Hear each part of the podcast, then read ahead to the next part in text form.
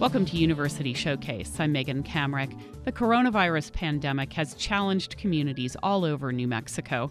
Last November, five students at the University of New Mexico began interviewing people about how they and their communities were coping in the pandemic and how they were forced to find their own resilience.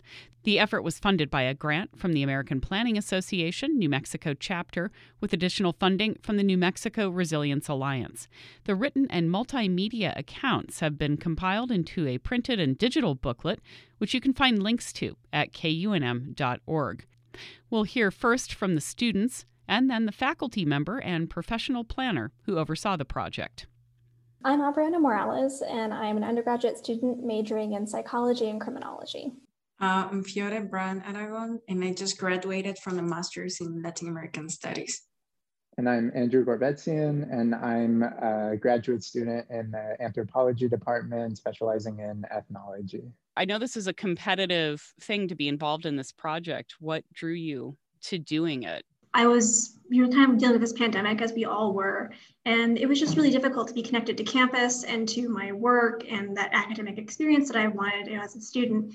And so a friend of mine who's actually a PhD student at NMSU sent the like ad to me and said that he thought I would be a good fit for the project. And it's, you know, I'm really passionate about advocacy.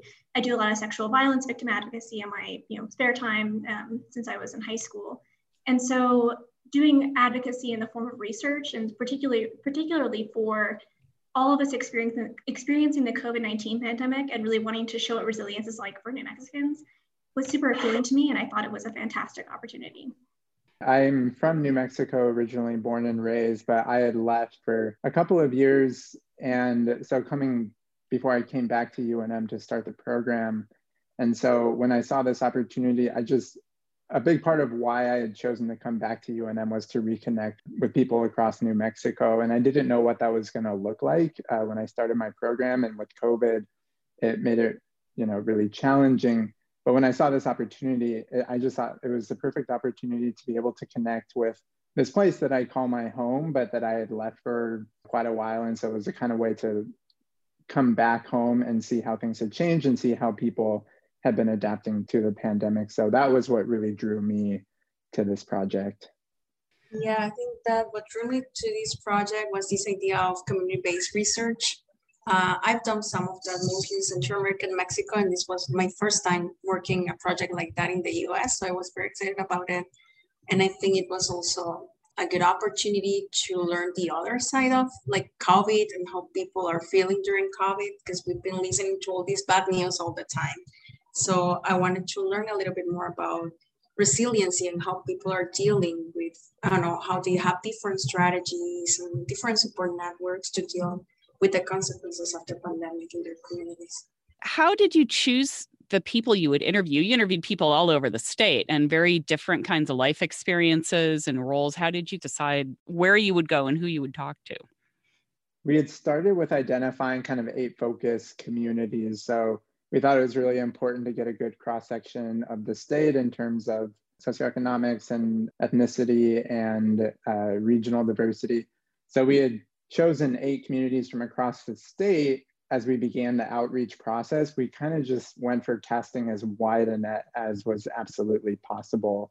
With Zoom and with so many other things going on in people's lives, uh, it was really a challenge to kind of see who was available and willing to share their experience. And so through mass emails. Mia, another member of our team who couldn't join us today, is very, very passionate about reaching out and calling as many different organizations as possible. So we kind of identified if it was education and health and economics and all of these and all these different regions, and then just kind of cold called, sent a bunch of emails, and then really tapped into our networks and really just saw who was interested. And it was always interesting to see who was, in fact, interested because it came from people from all different backgrounds. So I thought it ended up working out really well, uh, just casting a wide net.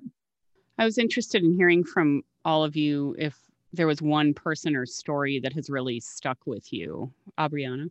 What immediately comes to mind is I interviewed or I did a focus group with this group of lady artists in Cruces they call themselves the 10 o'clock club. And they're all a bunch of women at least in their 60s, 70s, 80s.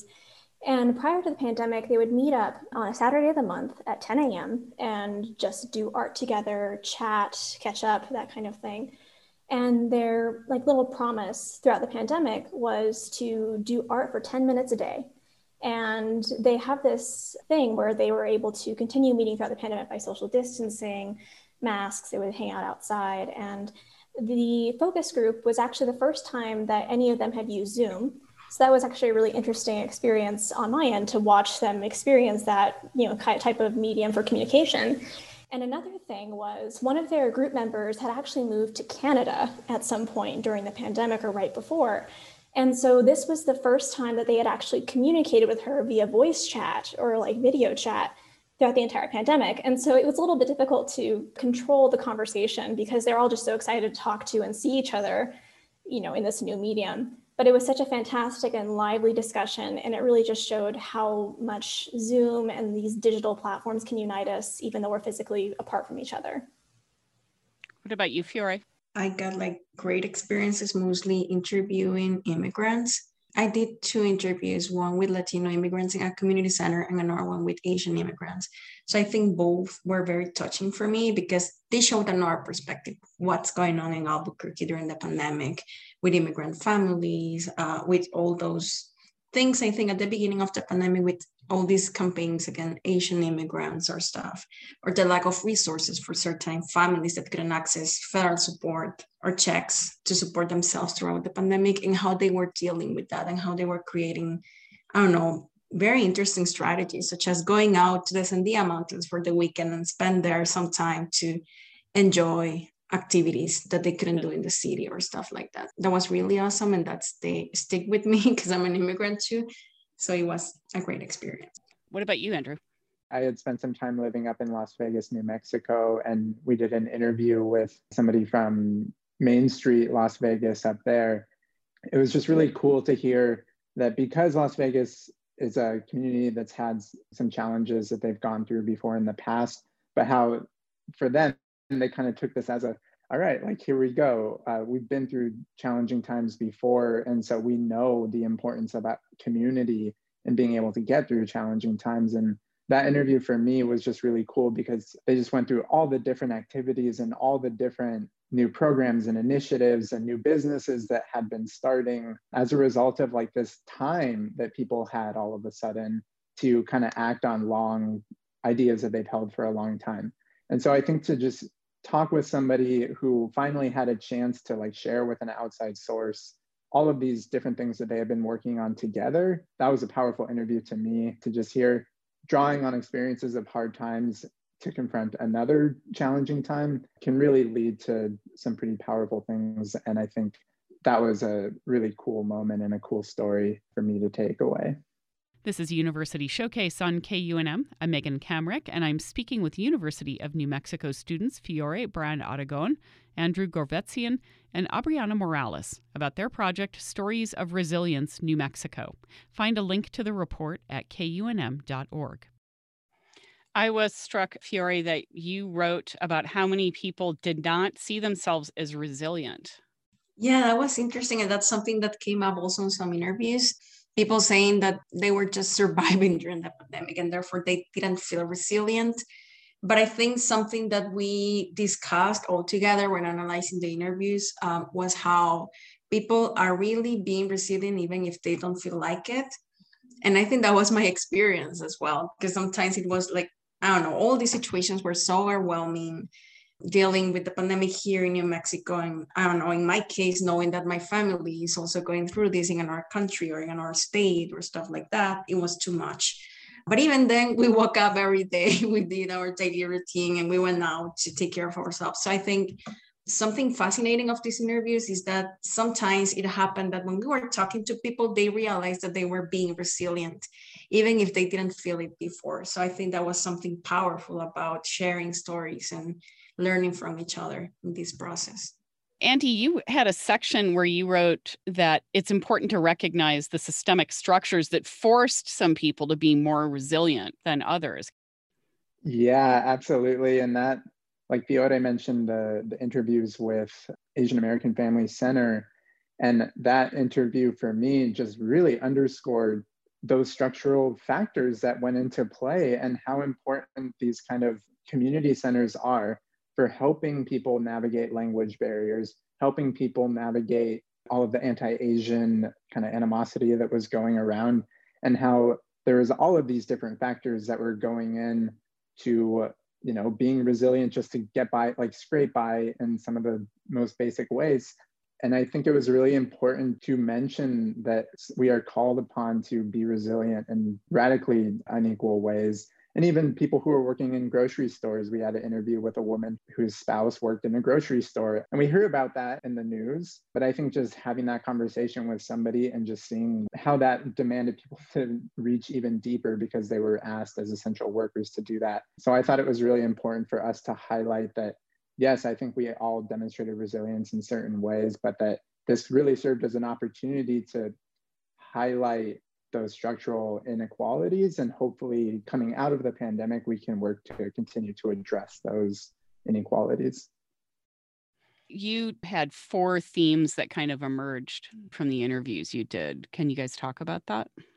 I can talk about connection. That was kind of the theme that i really uh, focused on but I just thought it was so cool to see the way that people use Zoom as a platform as a way to survive during the pandemic. But I think it opens up some really cool possibilities going forward in terms of there's so many organizations like New Mexico Main Street organizations across the state they used to meet in person four times a year but then once the pandemic happened and they could no longer meet in person they started meeting weekly on zoom and going forward they're hoping to now continue to meet weekly on zoom and do those quarterly meetings and so those new possibilities of connection and really fostering community in a hybrid way both in person and on zoom i think can offer some really powerful opportunities going forward so that's one is connection I did the section called The New Normal, which is kind of a reflection section, thinking about how we could take what we learned from these interviews and these stories going forward. And one thing that I really thought about when I was writing that section was I made it a point to ask every person that I interviewed what they wanted, you know, their great grandchildren to remember or what they would want them to know about the pandemic, like the one thing. And there was a lot of talk about unity and how important community was.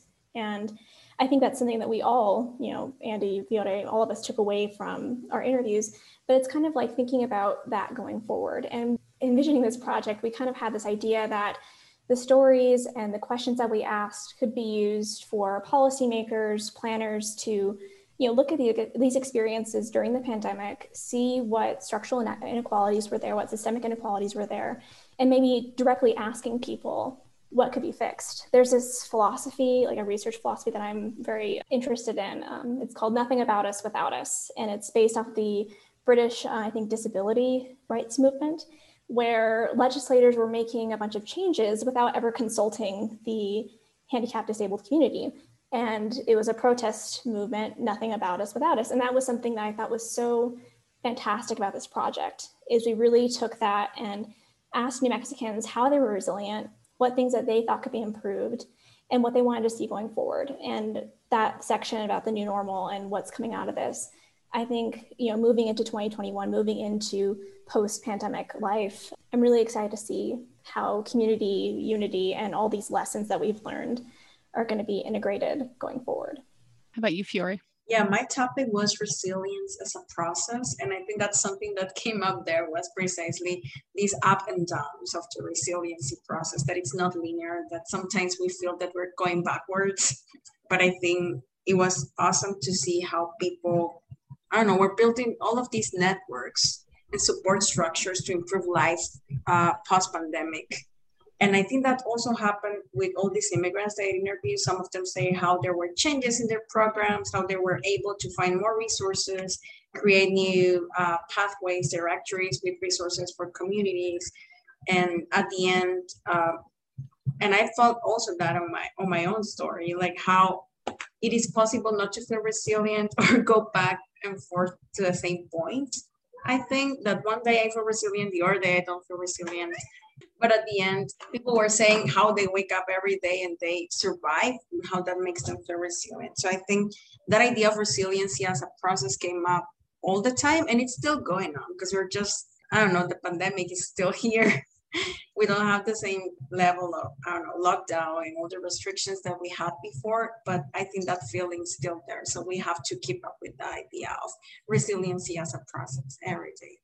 Yeah, I think that will resonate for a lot of people who might be wondering why they don't feel better if everything's quote unquote back to normal. And then there was a fourth theme. What was that? It was isolation.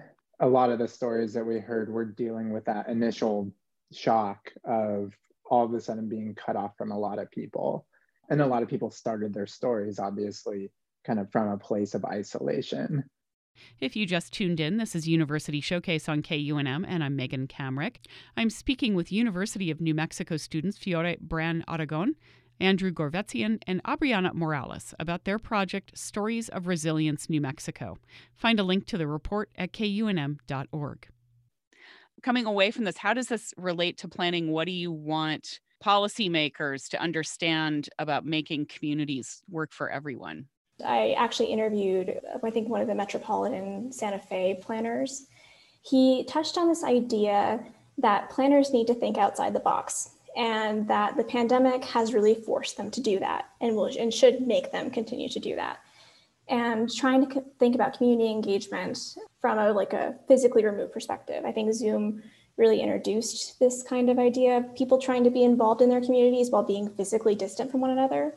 And so I think that's just a big thing in terms of policy and also just ideals going forward in terms of what we want things to look like. What about you, Andrew? what I'm afraid of going forward is that we come this new normal and it results in like this new kind of complacency of just like everything's going to continue as going on as normal. But I think we need to always hold this memory of what it meant to go through a disaster, which the pandemic really has been a natural disaster in a lot of ways. And I think having that vigilance in mind of like, we can't keep affording to sweep things under the rug. So we need to make the investments in infrastructure to make sure that we can filter our air in terms of COVID. But I also think it serves as a larger reminder for challenges that could come from climate change and from all of these other challenges. We all have a collective memory and a collective trauma, in a sense, of having gone through a disaster and we need to make sure, for our sake and also for the sake of future generations, that we continue to work to build as resilient a state and as resilient a community as possible. What about you, Fiore?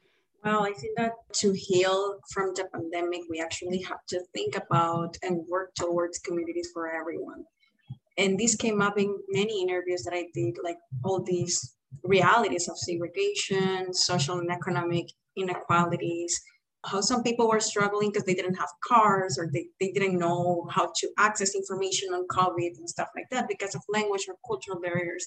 And I think that that shows us how important it is for planners, for policymakers to think about all these diverse communities in Albuquerque and in New Mexico and how to build communities for all, we have to work all together and we have to heal some wounds that the pandemic brought up, some inequities I think something really important, which I think you both touched on, is allocation of resources and accessibility of resources for all cultural age groups, super important.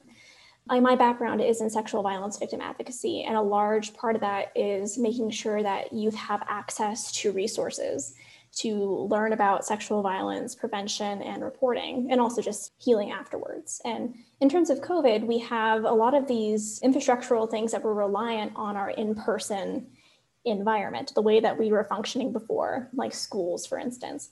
Um, children going to school, it was maybe a safe haven from an abusive household, a place where they could report to teachers if they needed to, or teachers to notice an abusive situation.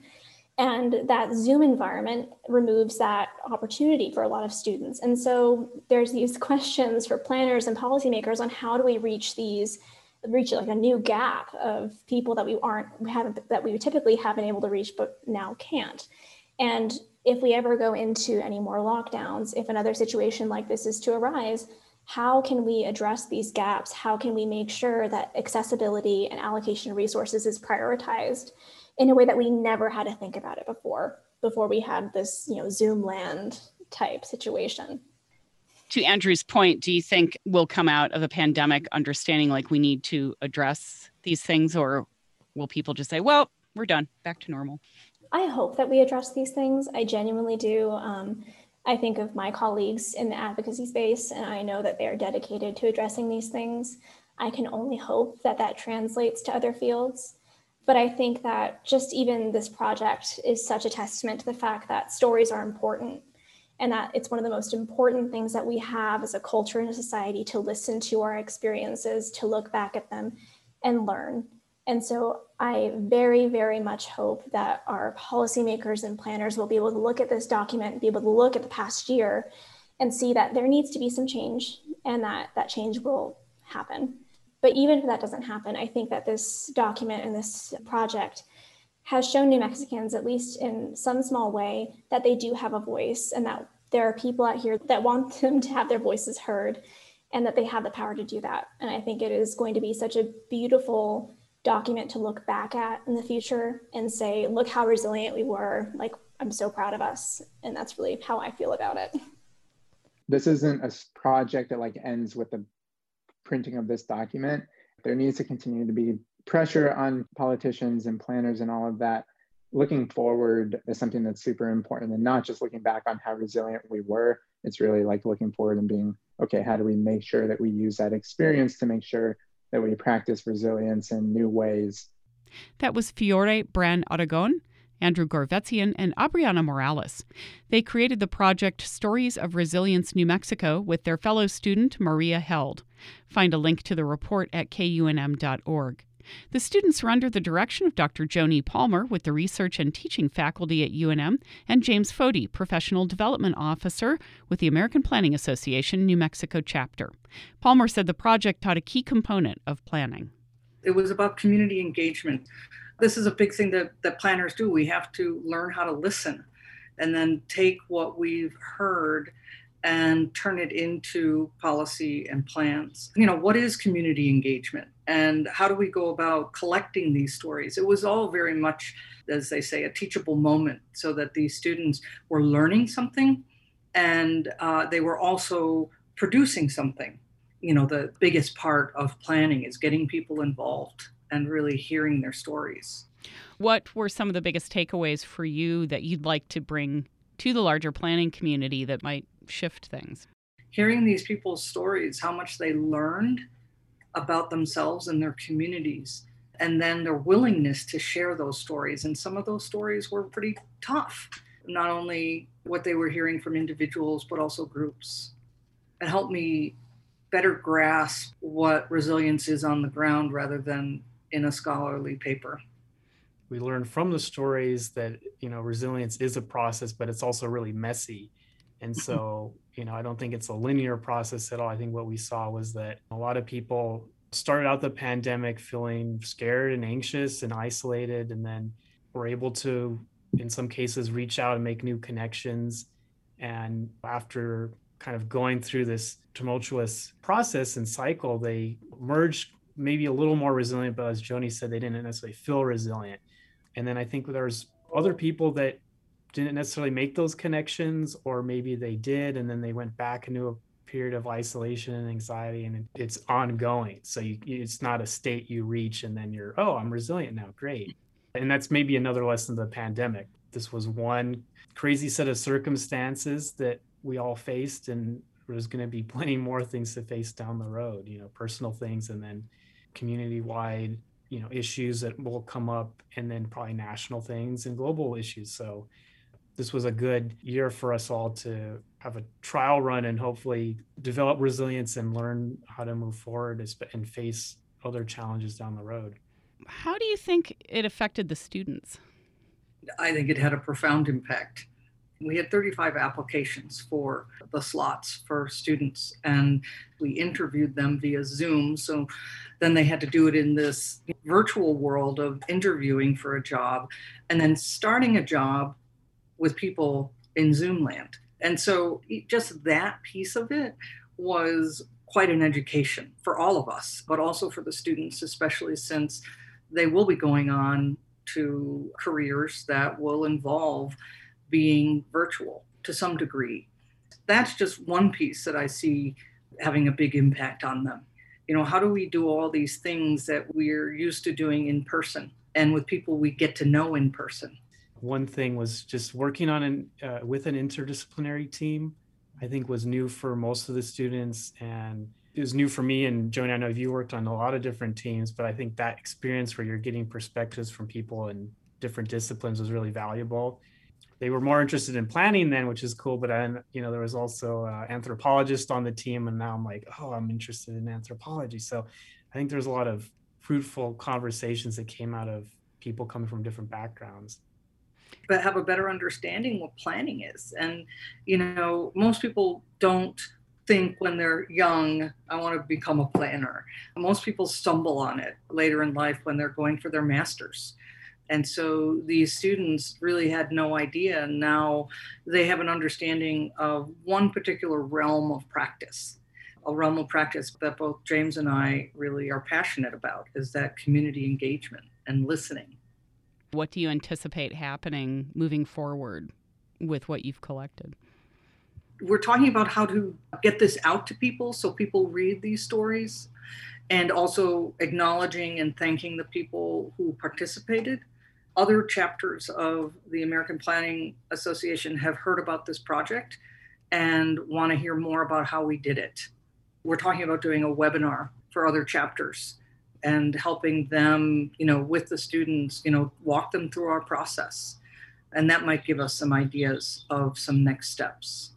One thing we've talked about as a group, just trying to reach out and hear from people that we weren't able to this last year.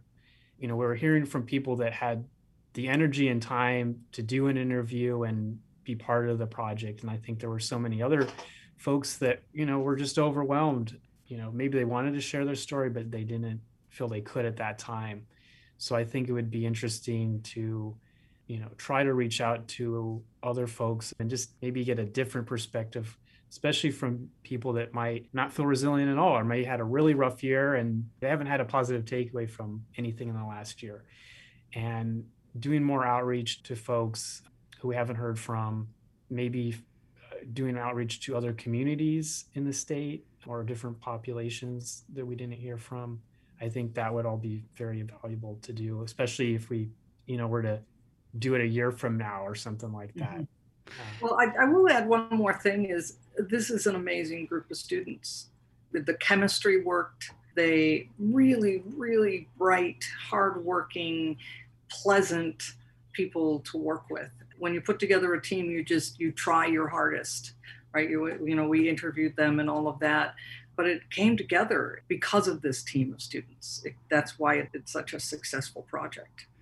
It was uh, pretty cool to see how they came together and what they were able to accomplish in a really short time. And also, with one was working on her dissertation, or her, I guess her thesis, but you know, still they were all busy, all working on other things. So just to see um, their de- commitment to the project was pretty cool.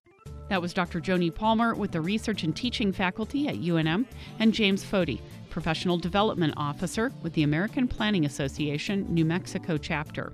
Find a link to the project Stories of Resilience New Mexico at kunm.org. That's also where you can find all our episodes. And University Showcase is going on a little hiatus as I step into the news director role at the station, but it won't be forever. Thanks to all my guests today, and thanks to Associate Professor David Bashwiner for our theme music. I'm Megan Kamerick. Thanks for listening to University Showcase.